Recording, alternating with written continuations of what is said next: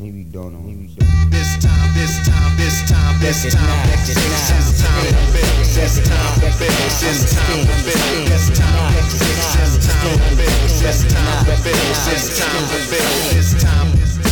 Power. This time to build power. This time, time, time,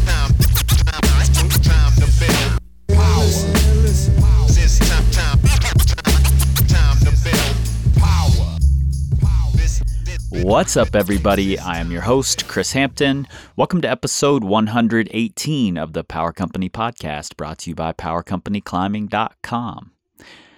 I know it's been a minute since the last episode dropped, and that's part accident, part on purpose. I had uh, originally hoped to get this episode out on the first of the year, sort of in keeping with tradition, but getting everything ready for our trip to Hueco took over, so I just accepted that. And here we are. I'm in Hueco for the next six weeks or so. I've got big goals, both climbing and power company related. As long as I don't get completely distracted by interviewing all the people who are around here, it's an addiction, seriously. Anyway, a couple of announcements before we get started here. Um, exciting announcements, actually. This coming May, Nate and I will be giving a pre conference workshop at the CWA Summit called Coaching Tools for Growth. And I'll also be presenting at the summit on a similar topic, as well as discussing deliberate practice and how to incorporate that into your climbing and coaching. The pre conference workshop is actually really, really exciting to me. We'll be climbing with everyone and we'll be practicing the language we use as coaches, essentially giving coaches a place where it's okay to struggle through a better method of feedback and a better method of language and coaching. Um, if you're a coach or a gym employee who interacts with a youth team, then I think this is particularly important topic for you. Um, registration for the CWA Summit is open, and early bird registration lasts until January 31st. So get on it. Uh, for me personally, CWA has become an event that I have to go to. It's imperative for my business, for the growth of my business, and myself as a coach. And it's the networking event, honestly, that I had always hoped Outdoor Retailer would be. Um, if you're in the indoor climbing world, this is the event for you for sure. And if you're in the outdoor climbing world and want to connect and network, this is one you should also have on your schedule. Uh, so I'm really honored to be a part of it this year. Uh, you can find registration links at climbingwallsummit.org or right there in the show notes in your pocket su- supercomputers. Get on it. Early bird registration until January 31st. So today's guest really needs no introduction, but it's my pleasure to introduce her anyway.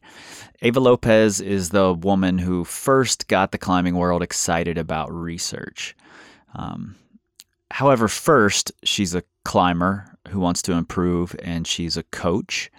Um, and it's it's that desire that drives her research, and I'm incredibly appreciative of that. It's not science just for the sake of science. It's science because she really wants to help climbers improve, including herself.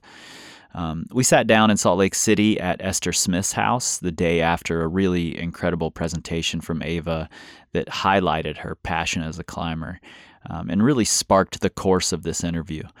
Um, Eva and I have talked a fair amount since this conversation, and I implore everyone to stick around after the interview so that we can address further some of the things that Eva and I have discussed since. Okay, let's get into this. Maybe don't know. Maybe don't. this time, this time. it's important to to do the best for you in each moment so forget about the mainstream forget about the videos on the internet because they are not for you power, power. This time to build power. This time, to build power. This time, to build power. So, how did you start climbing? And if you were two hours from climbing, like how did that begin? Ah, well, um, honestly, uh, near home, 10 minutes from my home, there is um, uh, rocks. Oh, okay. Very, very, very little. Right. it's like uh, four meters or five meters of height. Mm-hmm. And I started there in a climbing course. Uh, and then I felt in love with climbing, and I decided uh, um to do everything I need to climb, no matter Yeah. the time, and the, by car, no matter um, Yeah. doing hitch, hitch, It's an addiction. yeah. uh, I felt in love totally. Yeah, yeah. I was curious beginning. because gyms didn't exist back then, Hmm. and I started in a gym actually um, run by Renee and Margarita. Mm-hmm. Um, they worked in the gym and helped build the gym that I started in. Um, so I met them 25 years ago when I started climbing. Yeah, Um, yeah. In my case, it was a climbing course by a a team of um, people uh, was starting to develop climbing in in Spain. Uh, we, they lived in my city, and they organize, organized uh, some climbing course in that little crack. And I started climbing, and I built this climbing wall in my home, very very tiny. Yeah, I thought that was I thought that was a great photo. Yeah, and I tiny little wall. always climbed in a um, wall from a monumental uh, building in my city. Yep. It was like er- erosionated in the um, um, in the gaps between the bricks. Right. There was like uh, holes. Yep. So we um, we climbed in there, doing traverses in the street, in the monumental, uh, historic Yeah. of the city. yeah, I, I actually just got a text message from my friend Angie Payne um, a few days ago. She took a photo of a wall, a man made wall in Cincinnati um, that I came up climbing on and that she climbed on when she was younger. Um, and we were talking about that, about climbing on these brick walls. Um, and there was one that I spent a lot of time traversing on, and I would count my progress. It was over a sidewalk, and I would count my progress by how many sidewalk blocks I made it across the traverse. And then once I could do the traverse, how many blocks could I come back? You know, until I could just go back and forth on this traverse. Um, super interesting to to hear that that's the same thing that was happening when you started in the you, did you start in the early 90s is that right yeah, in Okay. I don't know in 19, probably 1990 okay or so, for them.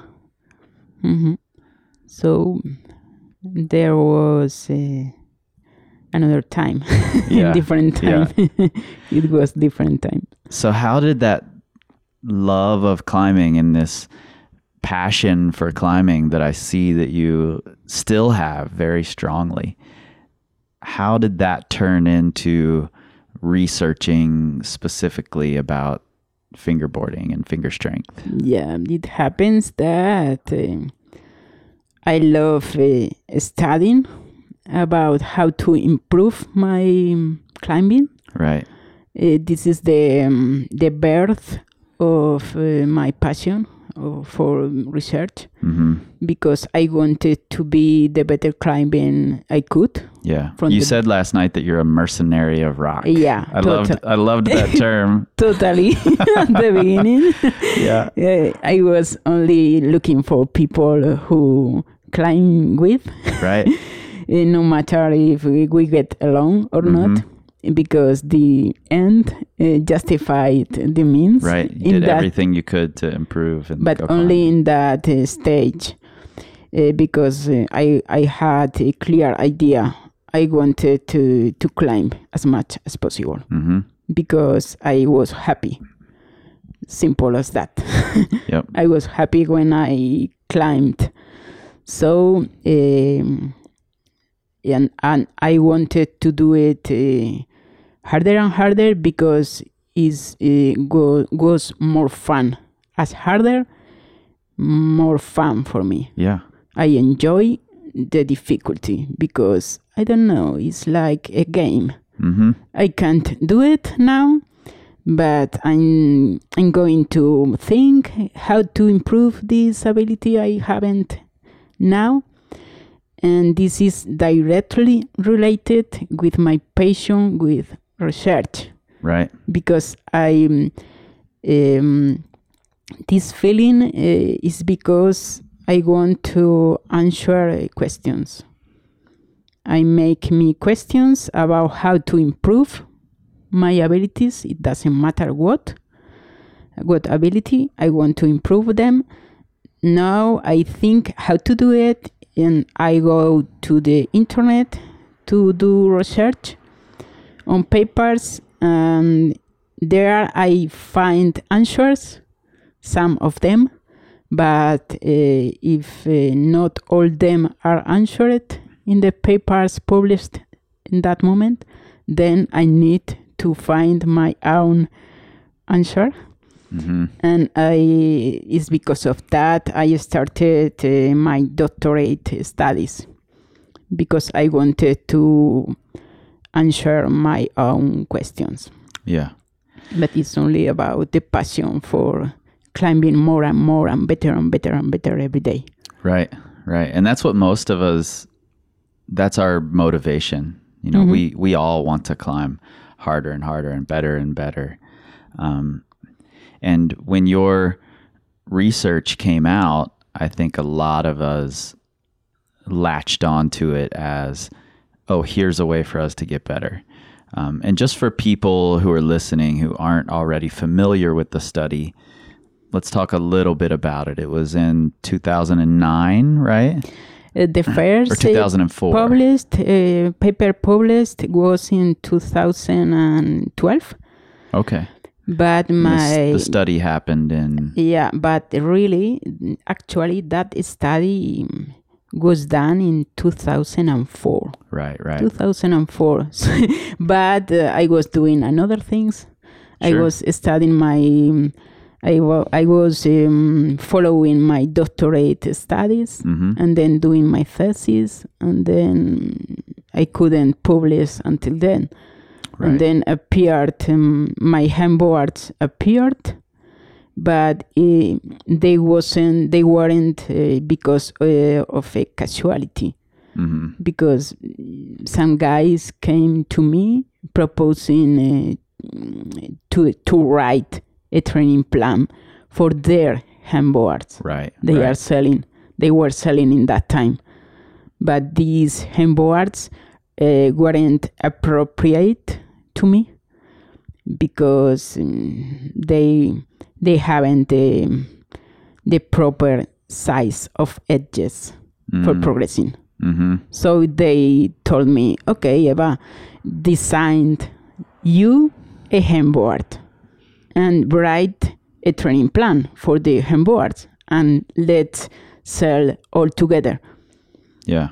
And then the hangboards uh, That's where the appeared. transgression and the progression Yeah, but many people think that they were because I wanted to to, to sell them, and then after the hangboards, I do did the research for justifying Right, that. But right. it was exactly the opposite. It was the opposite. and I don't make a living because of my with my hangboard. Sure. you sure. know. Yeah, absolutely. It's only a um, hobby, so Yeah. speaking. It's fun, but it's not my life. Right. And the study was you were you had two groups of people hmm doing maximum weighted hangs and minimum edge depth hangs. And essentially the study was seeing which order those worked best in. Yeah. Is it better to do a phase of max weighted hangs before minimum edge depth, or is it better to do minimum edge depth followed by a phase of maximum added weight? Yeah, exactly. That that that was the the question of the research Mm-hmm. to be answered. Um, and uh, it happens that uh, the order weighted hangs and then minimal edge hangs res- resulted better than the opposite. But uh, it's only about that study. It's only about the order. And but it's true that with weighted hangs, um, you obtain more uh, better betterment than with minimal edge hangs at the beginning. But comparing in the in that group uh, the the results, but in real life, if you mm, have never done hangboarding, Yep. it's better for you starting with minimal edge method Right. because it's less aggressive and is the minimal dose um, that can provoke improvement so Right. it's smarter starting with the minimal um, dose method Right. Because in your study, the people already had significant climbing experience. yeah a lot it Yeah. was like 15 years of, ex- of experience Right. And uh, they were uh, they had uh, 8a or 8a plus no almost 8b which is 14c level and they they were experimented climbers and they were strong Mm-hmm. so they were prepared for doing that for hanging with mm, i don't know 20 kilos or 30 kilos Okay. 40 kilos So they had eight. Did they have eight B is thirteen D? I think. It's 13. No, it's it's 13. Yeah, true. It's 13 mm, D. Okay. So did they have eight B level or or thirteen D level or were they fourteen C level climbers? That's a pretty big difference. Yeah, they were uh, they were in on average uh, 14 mm, 14 Let me think. is 13. 13 D. Okay. So they were eight B 13D. climbers average. Yeah, 13 D. Okay. Uh, some of them uh, were uh, had sent uh, almost um 14 D. Hmm. Okay. and some of them uh, only 13A, Right. 13B. So regardless, they all had quite a bit of experience before doing this plan. yeah, but not on hangboarding because in that uh, time, 2004, nobody uh, used uh, these methods. Right. Honestly, weighted hangs, I didn't see many people doing that. There were some people using that before me, obviously. I know the discovery of Right, that. right. not, it's not that, but they they weren't uh, so popular like Mhm. nowadays. So, um, but they they were prepared. They were uh, their tissues were prepared for hanging with extra weight Right. But I'm not recommending doing that to beginners, obviously. Mm-hmm. No, neither beginners in hangboarding and neither to elite uh, climbers who never used uh, any hangboarding method. Mm-hmm. For everyone, the best initial method is the easiest because it happens that in, in training, when you haven't used uh, any method uh, about any aspect, the best method for you is the easiest because you are going to obtain improvements Right. anyway.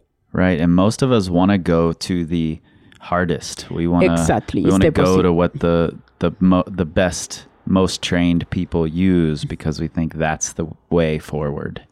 Mm-hmm, and mm-hmm, mm-hmm. and what you're saying is that we need to do the most approachable, easiest method of training first, and once that doesn't provide any benefit, then we move on to something harder. Yeah, it's true because body don't doesn't understand about uh, hardware or or software. Right. They know about uh, if if if he or she, it's your body is a he or she. I don't know. Yeah, who knows? Uh, if your body never uh, never um, did something, um, the adaptations are going to happen hmm with that uh, some that something, Right.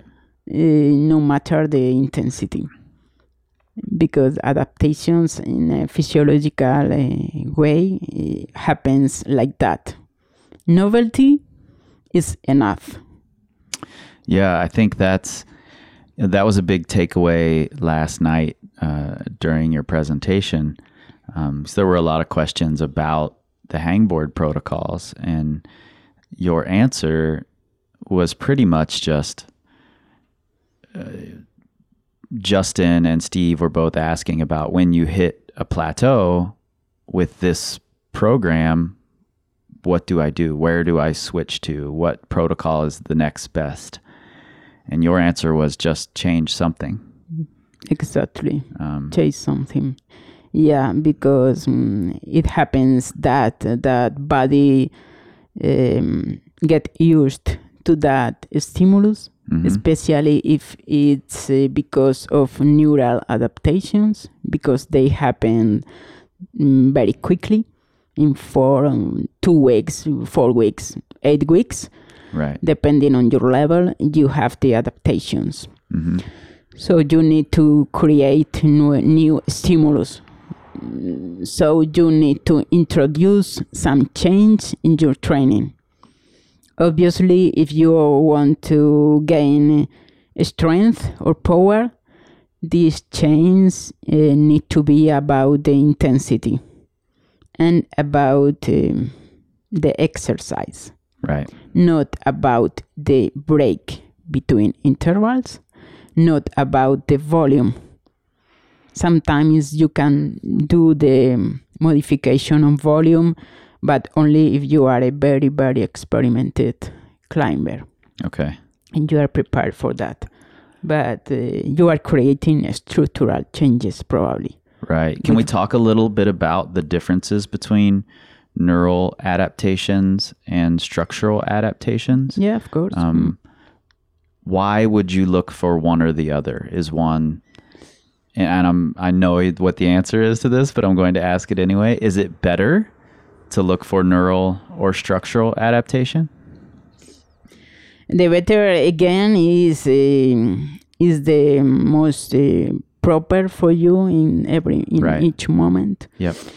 So The- why would we look for neural adaptation? What's the benefit there? yeah you need um, it happens that strength depends of several factors uh, develop uh, develop uh, strength from how the signal to your muscle uh, came and the way that um, that uh, muscles and fi- fibers connect uh, between among them and synchronize and uh, which is the um, motor firing and the recruitment meaning the the number of uh, fibers activated at the same time. And though and also about um, the fine tuning of the contraction so speaking. All those factors are called neural adaptations and they happen in a very short um, amount of time several weeks Mm-hmm. even sometimes days Right. they are very quickly so they are really motivating because you are gaining strength very quickly Right. and you are like excited mm-hmm. but also because they are quickly mm, you reach a plateau immediately Mm, and, and that's when structural changes can be can have uh, has a, place in the equation structural changes um, are related to um, hypertrophy So muscle size. muscle size and also with uh, with um, capillarization Mm-hmm. also related with the source of energy so the quantity of glycogen your muscles can uh, re- reply, re- replace and uh, uh, store Okay. and also related with the enzymes to um, for the metabolic pathways Mm-hmm. All those things are related to structural changes Okay. but because they are structural eh, it means that your body needs to um, create them and it, this takes a time Right. to be developed So it's not a fast result. Exactly. You need several weeks. More or less, uh, you need a minimum of uh, six weeks. So, speaking for Okay. an average uh, athlete, eight is better, but it's better 12, 20, I don't know. So, if you combine um, both changes, you are gaining strength in a, a steady uh, way. right. You are continuously, uh, hopefully, Yeah. gaining strength. But you need to be aware about uh, the place of every um, uh, method, of each method, when using neural adaptations.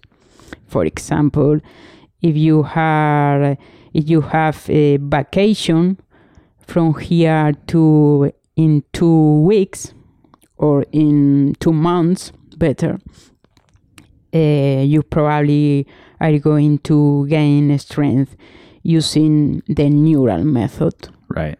So if you're looking right. for a quick boost, Exactly. neural adaptations are what you should look for. Yeah, and it's also um, comfortable to use because the um, break between sets is long Right. and you are um, learning about the management of your training load, uh, meaning the kilos or the size of the edge, Mm-hmm. And you are learning about your uh, body, about how you react to the to each set, to each repetition, and it's very beneficial in some in many many ways.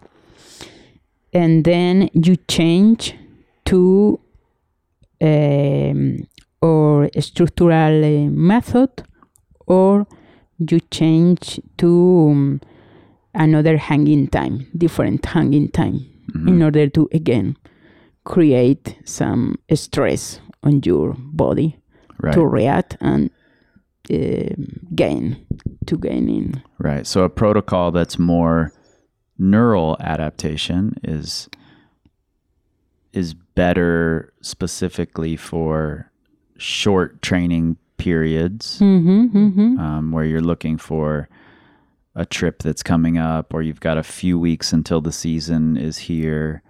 Is there a reason to train neural adaptations if you're in a longer training cycle or should you just focus on structural changes then? I prefer the first option. I said first neural method. Okay. Um, I have several reasons for that. I explained uh, some of them right before. Mhm. And the third is that if you achieve more strength with this method and quickly, you are going to use in the structural method, you are going to use uh, smaller edges or more added weight with um, uh, with a lower rest period period length because you have acquired uh, strength at, in the beginning. Right. You understand? And this is more beneficial than starting first with the structural changes method, which is so cruel and intensive because you need to to use um, smaller uh, smaller um, breaks between sets in For order the to structural. yeah for structural changes. More. One of uh, there are three three parameters to modify in this method. One of these is hanging time. If you use this you you have to use hanging times very long and uh, not very long um, rest interval between the sets Mhm. and more volume more sets than in neural changes method Right. and this is very intensive and stressful and uh, you need to put more effort than in the other method Right. so it makes sense to me to use uh, first the more uh, um, comfortable method so it's Mhm. speaking Yeah, I think I really like the neural methods partially because a lot of my clients are people who have full time jobs, kids, families, and it's a shorter workout Mhm. and they can get big benefits from spending less time. Mhm. Um, so I really like it for that reason. Um, I like to put it into their training plans in such a way that it's not going to affect their family life or their work life. Um, and if it's just a, a very short workout, then that's helpful to them. So I appreciate it for that reason. Um, let's let's just really quickly. I know you've talked about these things already. I want to just make sure I've got it detailed for people so that they can understand why one method is neural versus a method that's structural. So a neural hanging workout, correct me if I'm wrong here, needs to be very intense Mhm. and a shorter hang with a longer rest. yeah and shorter volume than less overall volume. than structural uh, changes method but uh, here is there is a curious thing that structural uh, method for example repeaters Uh huh.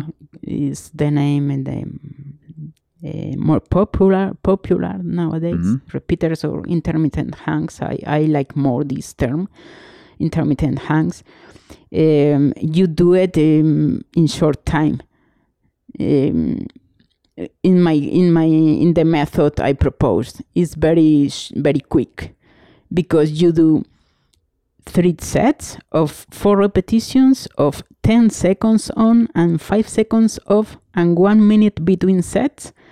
So in 5 minutes or 6 minutes you have uh, finished the workout. Okay, so your intermittent hang workout is considerably shorter than a lot of the popular repeater workouts that that other from other authors I Right. saying. right. Yeah, in the method I proposed, uh, I use uh, only three to five sets Okay. of f- four repetitions.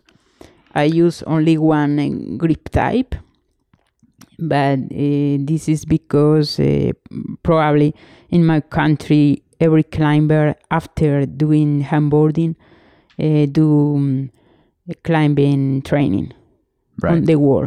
right. But if you don't have any climbing wall in your home or um, you are working and you don't have the time, hmm it makes more, more sense to me um, doing several grip types in the session because you are not going to climb. Right. But if you are going to climb, it's impossible doing three grip types in the same session with such intensity and such a shorter interval between sets and then doing endurance climbing or bouldering. Mm-hmm. It's not possible. You need to do um, only in a separate session that uh, training if you want to climb after. Right. Do you So- prefer? Do you always do your hangboard workouts before climbing, Hmm. or are there occasions where you do the hangboard workout after climbing? I only do uh, hangboarding after climbing in the case, for example, if I use the maximal hangs method Mm-hmm. And I'm, I'm in the competitive cycle or specific mesocycle. Uh, sometimes for the elite uh, climbers, I used in the opposite uh, order, meaning first uh, mm, power endurance method, then bouldering method in the wall, and then maximal hangs. Okay. Why? Because it's the specific way uh, when you are um, climbing hard. Mm-hmm. You are fatigued and you are you have to grab small holds. So I reproduce that um, um, combination of exercises to mimic the situation in climbing Right. And But- only for the elite but climbers. it's only with elite climbers at, and only in, uh, in a specific mesocycle.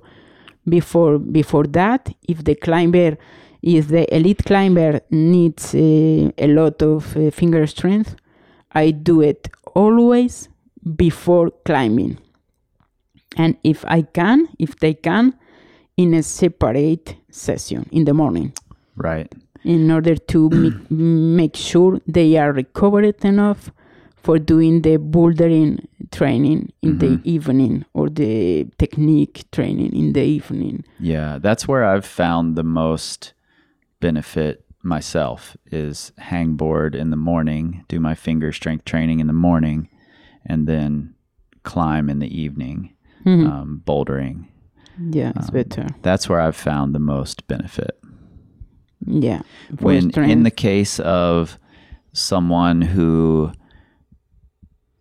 who really needs to you know uh, really intense bouldering is going to help them quite a bit but they only have one session would you still put the finger strength first? Okay. Always. Uh, when you are talking about strength when you are talking about power training it's very important it's key to be fresh. Hmm is the key for uh, strength gains. So you need to do it first in the session. Right. As um, the more important is the goal also is before is uh, better uh, to do it before better to do it fresh. And then the mm, physical technical uh, content. So speaking it's bouldering or power endurance or endurance or strength exercises in general for your upper body or your core or your shoulder or your legs hmm uh, after after that or in the evening or one day in a week in a separate session. But finger strength always the first.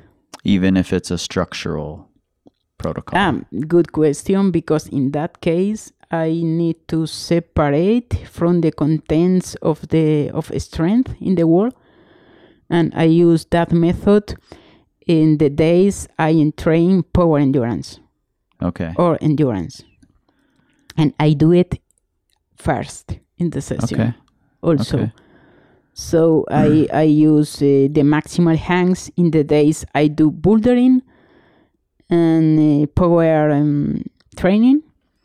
And in the days that I train power endurance, endurance, and contents similar to that with uh, strength and conditioning, I, I do the intermittent hangs and or repeaters, what you prefer uh, to call them right right uh, in those days.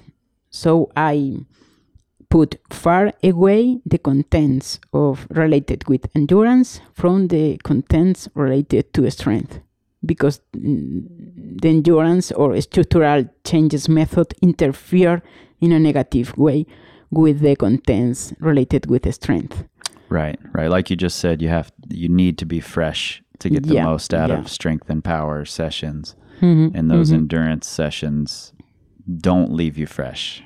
Exactly. Yeah. And with the boulderer athletes, athletes, uh, they usually do the fingerboarding and the campus board exercises in different days than climbing training.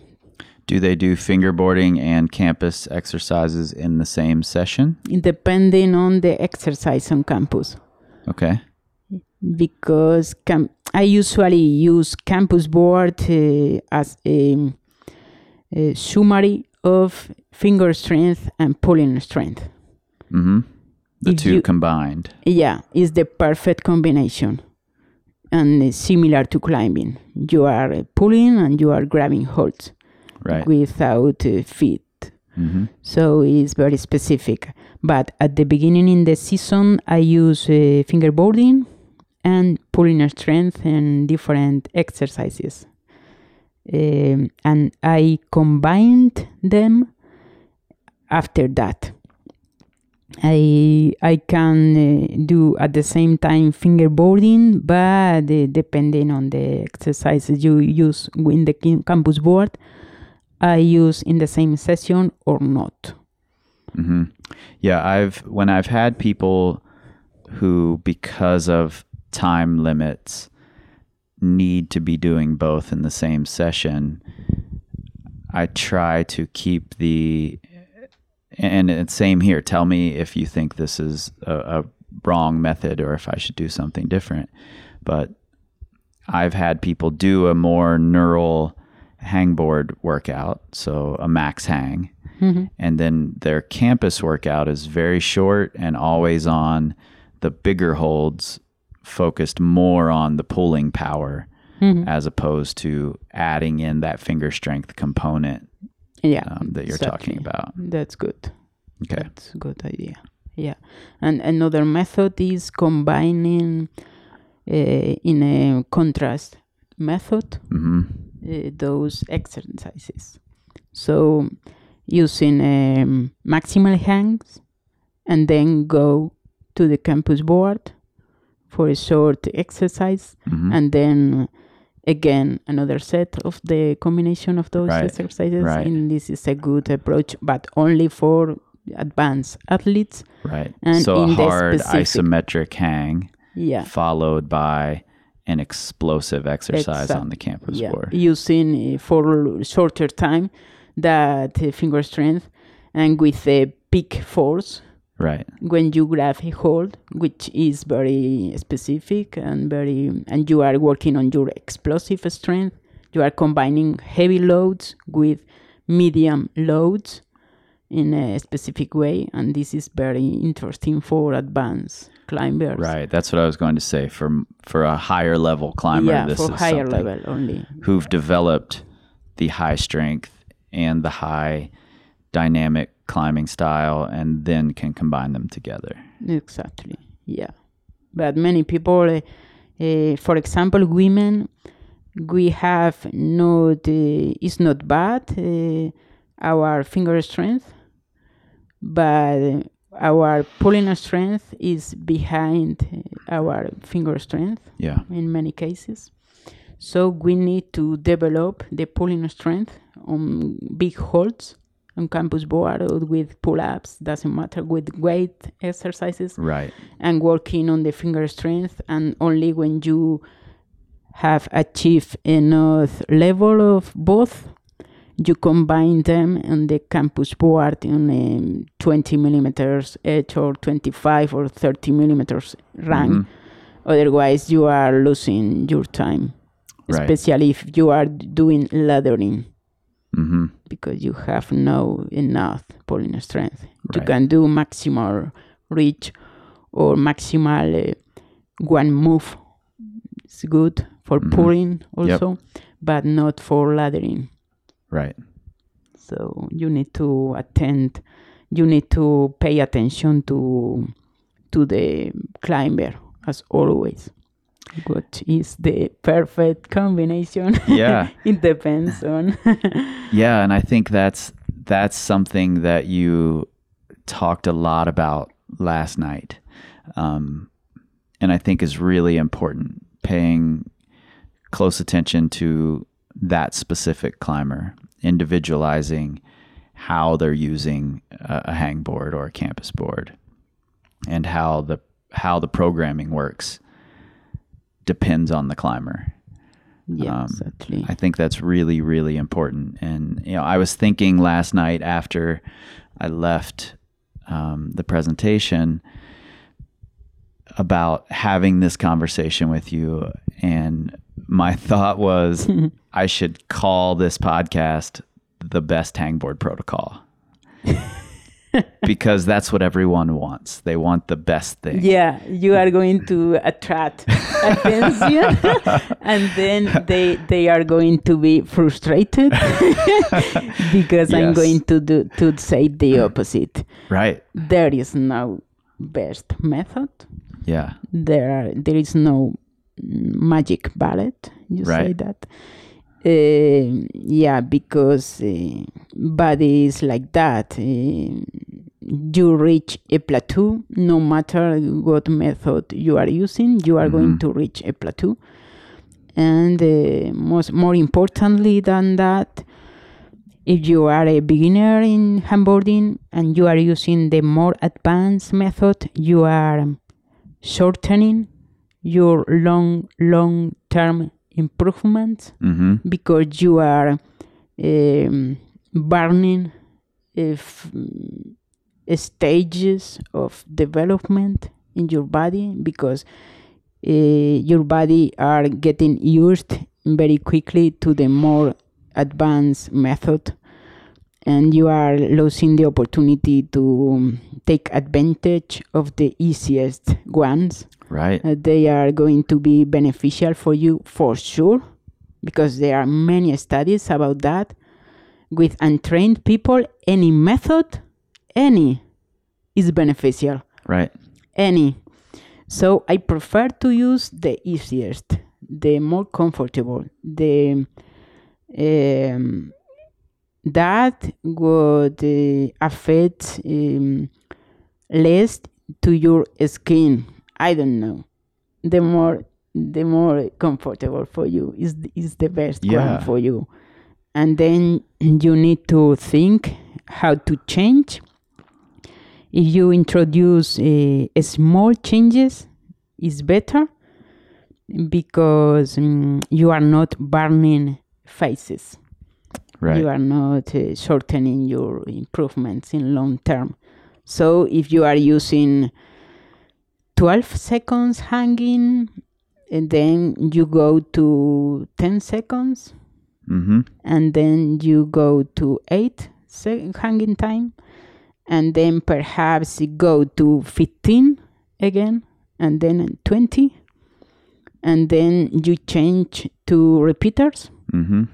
because you in this way you are going to be motivated uh, all the time because you are changing and you are uh, thinking well my body is cre- are, is creating new adaptations because i'm doing well this aspect. But um, i reckon that uh, this behavior is not easy to do because you need all the time to pay attention to you and to your training and, and this is an effort Yeah. this is a cognitive effort and requires energy and requires mm, uh, you mm, spend energy on on yourself and not uh, many people has th- that energy perhaps or i don't know Pe- uh, people very it's much want to just be told what to do and yeah it's, it's easier what the best method is and I can just do this and then I'll become the best. That's what they're looking for. yeah Um, and there's more to it than that. You know, they have to spend time thinking about what is the next best step for me toward my goals. Um, because some of the protocols out there may not lead them toward their goal this mm-hmm. time. When they have a new goal, that might be the best protocol for them. Mm-hmm. Mm-hmm. It's hard to say. So, so what you're really saying is that there is no best protocol, but all of the protocols are the best. Yeah. It just depends on you. depends on you and depends on you set the, your goal because if you are climbing on a crack with many slopers and with pinches hmm eh, and you are training on a on an edge with half crimp and you need your open hand and your sloper strength you are um, spending your time in something perhaps useless Right. so you need to think a little what is for? What do I need?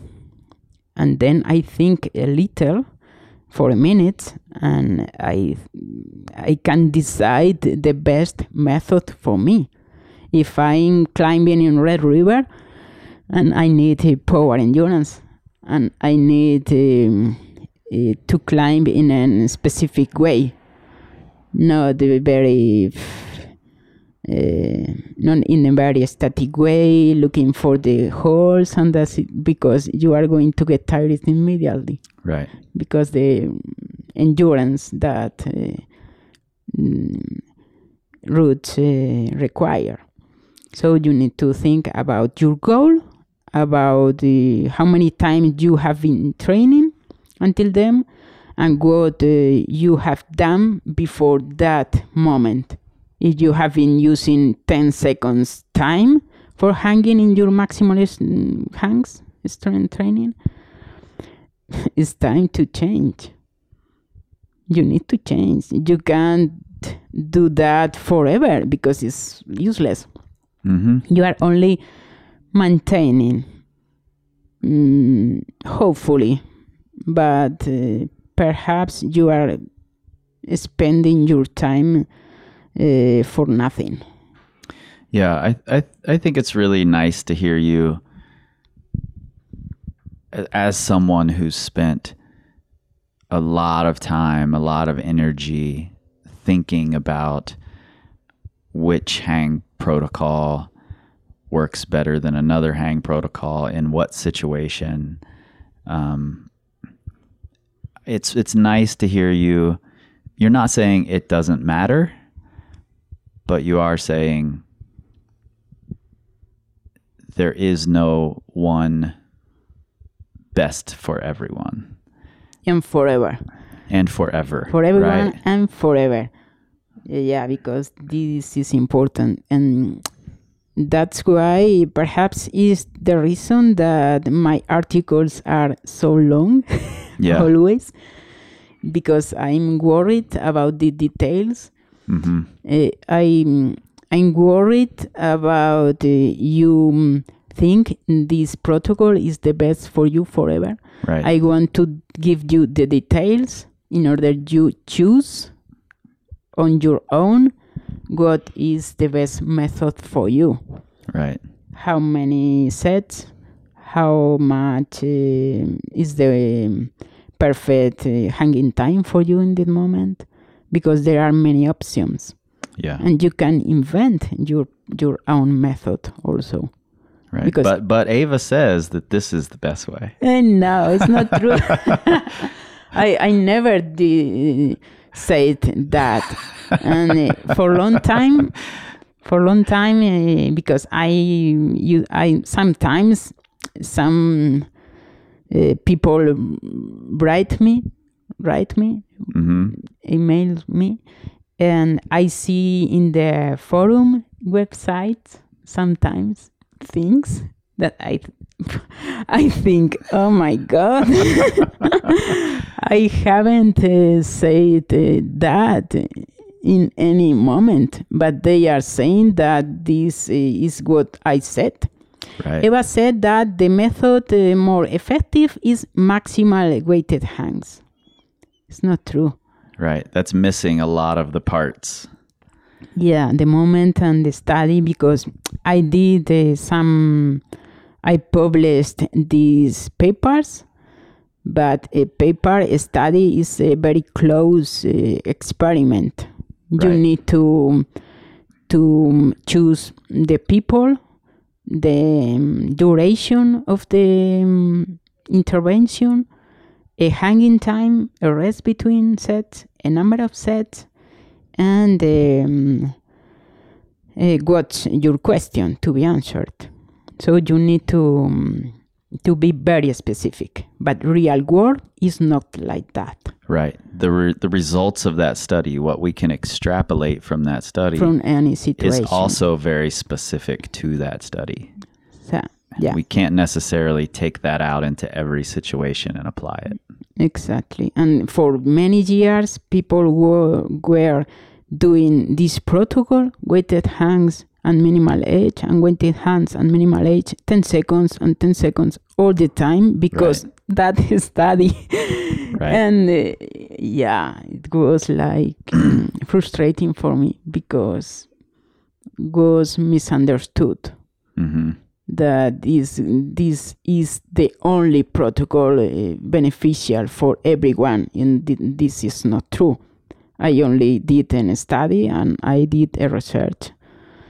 And um, it's on to you it's up to you to choose your option Mm-hmm. depending on your level and your situation and your uh, goals and your um, experience on training and that's why i started when i could i started to write again about the different uh, protocols to use about comparison between them because i did also a research about repeaters versus maximal hangs hmm versus a combination Right. but I couldn't publish uh, until now.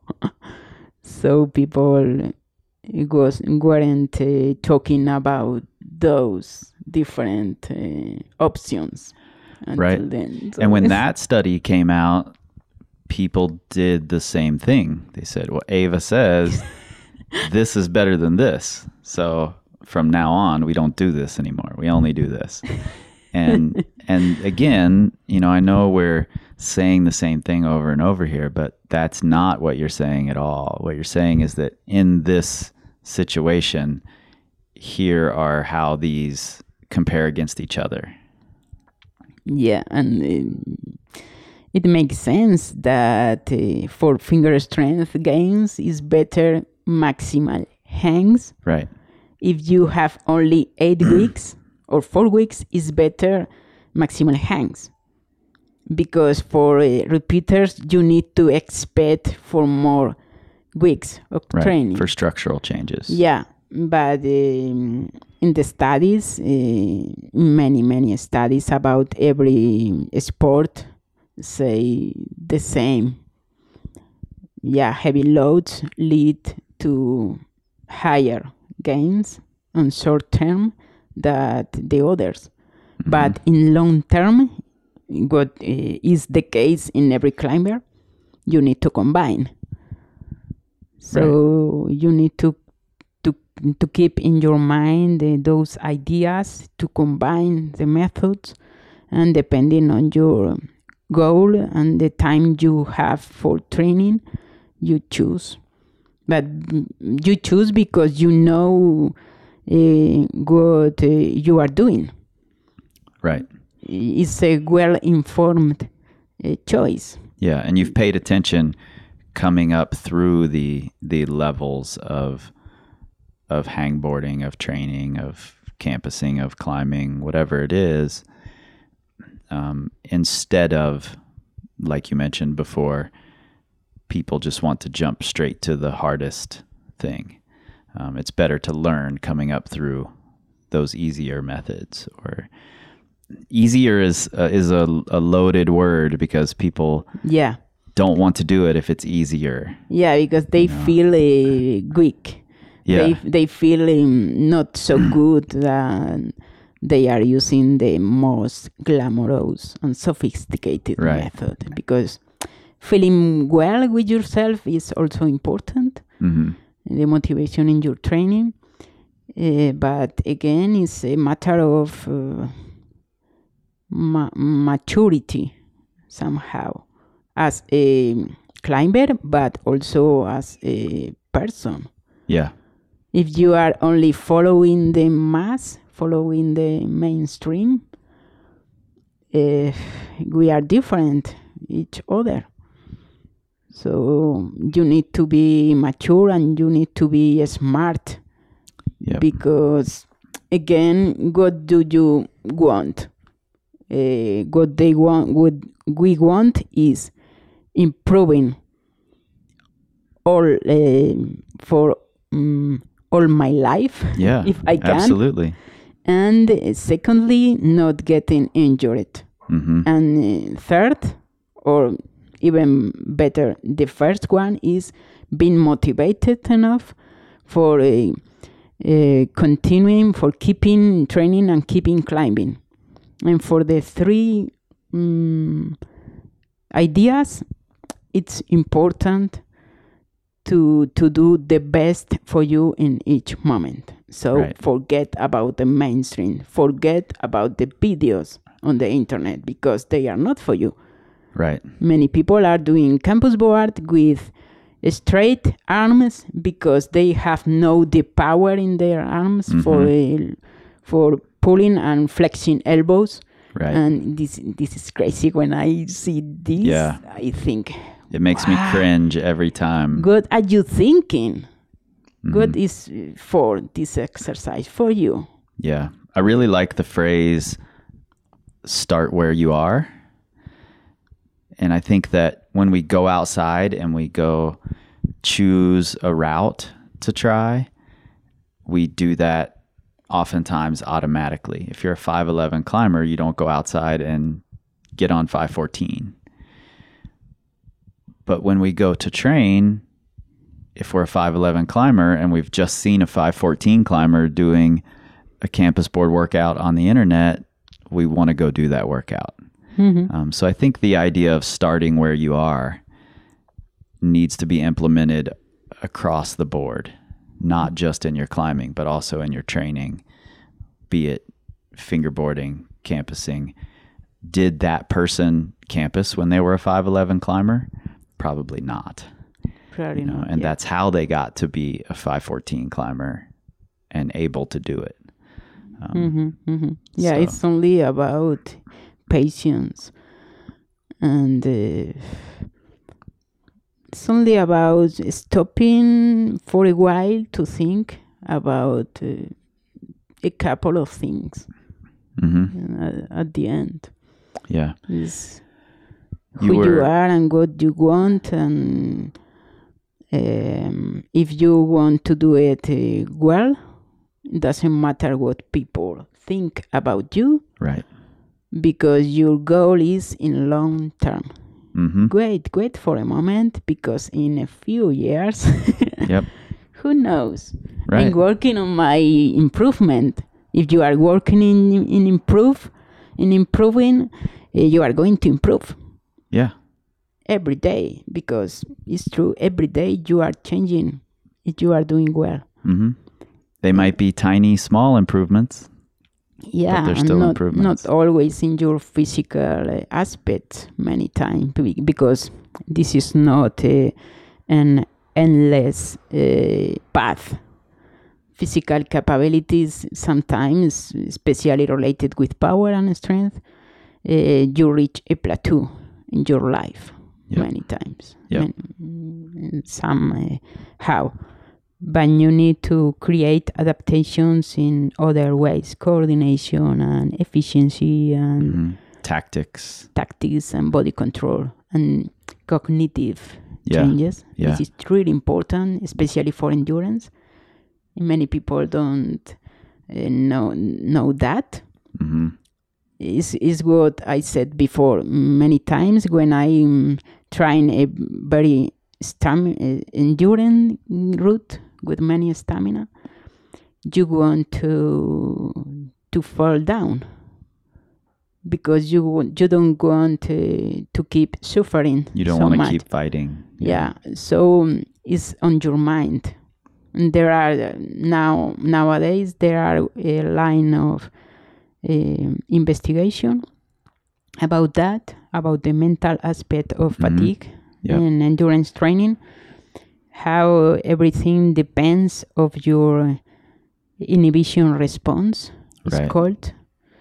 Uh, it's mean it means um, in very short uh, phrase mm, i i'm going to keep doing this Right. i want to do it. I'm tired but i want to reach that goal i'm going to try again again again. I'm not going to give it up. I don't want this uh, feeling but i want uh, i want to do this route. I'm going Right. to keep doing keep Yeah, that's more important to me than being comfortable right in this moment. yeah yeah. So it's only about uh, one uh, move from else Yeah, exactly.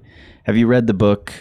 Um, I don't know if there's a, a Spanish translation. how bad uh, do you want it's a book That's about, a great book. Yeah. yeah I was. about Marcora studies you say Mm-hmm. is uh, There's a book called Endure by Alex Hutchinson. I don't I haven't read it It's relatively new, but it also is digging into the the science of endurance and yeah how the brain interacts with the body to yeah allow you to continue or not. yeah it ha- they, it is he has many articles Yeah. about that in the Mhm. blog he he writes I have read uh, those Yeah. articles but especially the um, the article from Marcora hmm about that uh, inhibition response about Yeah. the cognitive effort on the on the endurance training how important it is Yeah. it's not only about how many sets right. i have to do and uh, how much rest i i do between them is also about your mental your mindset during your training you put uh, all the aspect together it's a better training. Hmm concentration motivation and uh, and yeah physical aspects and tactics everything combined in your set is better. Yeah, I thought it was great seeing the image of you. I believe it was when you were working on White Zombie, mm-hmm. um, which is 14B. So 8, yeah it's for it's 14b yeah 8C, is that 8C? 8C. yeah Um, that you said that was a important for you to learn new tactics yeah when you were working on that route. And I think a lot of people tend to believe that they already know everything there is to know about tactics when they've reached 513. Yeah and this is key But there's still so much to learn. It's, is is key for me. I started climbing outside with my stopwatch hmm um, from many years, uh, many years ago. I don't remember. Ten years ago, I started to do it that because I realized that uh, I was exhausted when I reached the last um, uh, key section hmm because I was, I am very um, um, effort uh, climber, and if I need to rest for ten minutes in a bad rest, I do it Mhm. because I suffer whatever right, right. uh, is needed. but then I can't, uh, I couldn't uh, reach the um, the car because I was destroyed Mhm. because of the resting points. So I learned to use my stopwatch, and when I reach uh, the stop section, the resting section, I p- push the button of the stopwatch Mhm. and I tested what is the best time to be here for me. Two minutes, three minutes, okay. And then I learned to recover in just two minutes Right. in every resting section, no matter if it's uh, very good holds or not. But two minutes for me is the goal to reach regarding recovery between um, cracks in a root. Right. That's that's the magic bullet for you. Yeah, for me, Yeah. in that time. But everyone listening is going to say, "Okay, I need to only rest no, for 2 please. minutes." please, uh, re- listeners, please don't do that. no, you need to. Eva says, you need to test uh, what is the best time for you and you mm, another th- important thing is that you ad- automatize your climbing if you are um, re- rehearsing the route uh, you forget about the emotions and feelings because you are only a robot. Right. you are only executing the task. You're a machine. I'm yeah this hold with right hand and now I do a drop knee and now I mm, look at the next hole. It's only a automatized task. You are not thinking and you are concentrated in the Right, task. You are not thinking in the failure you are not thinking in your I don't know your problems in life. Mm-hmm. you are only executing. And you are waiting for your watch your time three minutes four minutes five minutes. Okay i'm Yeah. going to i'm going to the next section the Eva robot. yeah type robot. Yeah, and then you don't let the emotion back in until you're at the at the finish. exactly yeah i Yeah. don't lo- allow the emotions appear because they distract uh, you Yeah. sometimes. If they are positive, okay, uh, you can work on it, and I work on that all, Yeah. all, Yeah. all the time. I say things to me. I called uh, them, uh, yeah, it's called self instructions, Mm-hmm. And all the time I say to me things during the climb.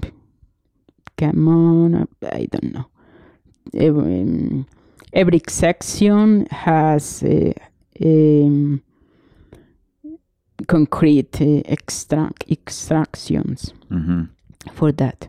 Yeah. So those are built into your process, into your robotic process. Exactly. Like I need this Eva instruction robot at this is- moment. yeah, yeah, yeah, and it's very fun Well, I think because it's you interesting. learn you learn a lot about how how you can uh, keep concentrated Yeah. the task in this way. And for everyone, again, it's different because I I had a climber. Uh, he only used uh, images in in his brain Mhm. about videos, about songs, Hmm. songs, Yeah. about I don't know jokes.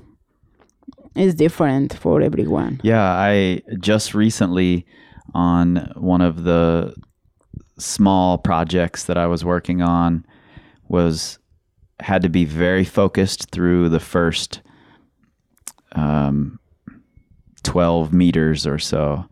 Um, very focused through that. Nothing in my brain except for robotic execution. But then once I was once I was through that and in the easier climbing above, it worked best for me to repeat repeat lines from a song Yeah, distraction to take me out Mm. of thinking Mhm, and just I was just singing a song and executing the easier moves. yeah. You know, so I could allow that in through that easier section. Mhm. Um, I, I do. I think it's fascinating, though. You said something that sparked something in my brain when you're robotic and you're not allowing the emotions Mhm. to affect your climbing.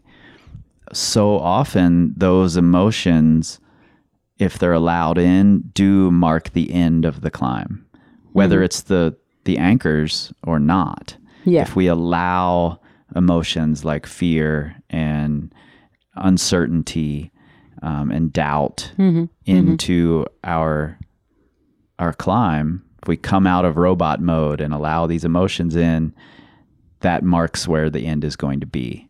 Yeah. Until you've learned to quiet those emotions, come back into robot mode and continue. Yeah, yeah. I usually have uh, several sentences. It Works for me. hmm One of them is, okay, you never know, because sometimes uh, when you are climbing, you are evaluating yourself. hmm You are over analyzing your Right. Right. actions, and this is really uh, bad. I'm too tired. I can't do it. oh this time is i'm doing bad bad um, i'm not doing so well that Yeah. the previous oh, oh my god and you are you are anticipating the failure hmm so i quit the, the thought and i think okay who never i never know Right. who what happens we'll see we'll see you climb you climb you climb only the present hold is the best trick for me. Only the present. Only Yeah. this hold and then another hold and then another one. Who knows? The future. The Yeah. future is, n- is not written. And you sometimes antis- anticipate the future because you lived um, if mm, but if you have lived a very good uh, past you have a past of uh, overcoming obstacles and sending routes uh, very hard for you but you have worked enough. Hmm and you have to you have done it. Then that past is anticipating that your future could be good also. Right. because why not? You have done before. So you don't know Yeah. you only yeah. have to keep on climbing You never know. and see what happens Yeah. And when you don't know, you can just say to yourself, well, Eva says. no Eva, Eva don't, doesn't yeah you, you can think what you Yeah. want if, if Eva says no one knows. So try it. exactly just try just try Yeah. and then analyze and reach conclusions and put uh, um, some work for you for time and you are going to improve for sure Yeah. because Well- it's unavoidable improving is unavoidable Yeah. Eva says it's unavoidable. who knows Well, Eva, I appreciate you sitting down and chatting and and I your presentation last night was great. I, I wish everyone had a chance to see it and to thank you and to understand what that process looks like from your perspective. Um, so yeah, thank you, thank you a ton. thank you to you and your listeners for the patience in trying understanding me Yeah, but you you do a great job with English. That's that's not I- even a concern. i'm trying i'm not perfect so yeah, i'll uh, improve for Yep. sure you're you're always improving. Eva says it's unavoidable. Yeah. if you are alive you are uh, changing and you are improving Yep. Okay. Thanks, Uh, Eva. thank you Now, when I first heard Eva's pragmatic approach to training, I was I was actually somewhat surprised. I had fallen into basically the same trap that many people had, uh, looking for answers to big, broad questions within small, specific studies, when in fact the author of those studies knew better, and I should have too. Uh, this isn't to say that the studies are pointless, not at all, not even close. What they are are the first steps forward in a march that is much, much longer than we're giving it credit for. I mean, look at the science of strength training, for example. It's much, much older than the science of climbing, and they're still arguing about the most effective methods. Why? Because there isn't one answer. Eva is very aware of how these little snapshots in time, like this podcast or blog posts, can be taken out of context. And with that in mind, Eva is compiling a fingerboard training guide on her website. Right now, it's in three parts, and she says more are planned. But of course, give her time. She's busy researching, training, coaching, climbing for herself too, just like you and all of us are. And you can find links to that right there in the show notes on your Pocket Supercomputers. Obviously, I think anyway that the one big takeaway here is that there is no one size fits all method that works best in every situation. To decide what's best, you have to know about the climber, their goals, and their experience, both climbing and training experience. And that can give you an educated place to start. A start simply because people may respond differently to the same stimuli based on each person's differing profile. Eva knows this and she applies it in her own coaching and really wants to make sure that everyone understands this. A a 7-3 repeater isn't better than a 10-5 repeater or a max weighted hang or a minimum edge depth hang or whatever. They're just different protocols that will produce different results for different people. And we're constantly learning to better predict what those results will be. Um, we're taking big steps in that direction thanks to people like Eva. I've got a note from Eva in which she lays out some basic principles of approaching fingerboarding. But you're going to have to wait for that discussion. Nate will be here in February. He and I will discuss it in a board meeting. So until then, first off, huge thanks to Eva for sitting down and joking with me and having this conversation. It was amazing. I hope to do more of these. I'll come to Spain, we'll do a whole series. And you can find Eva at the links in your show notes, right there, again, in your pocket supercomputer. You can find us at powercompanyclimbing.com and at Power Company Climbing on the Instagrams, Facebooks, and Pinterests, of course. And you can look for us on the Twitters, but because Eva says we don't tweet, we scream like eagles.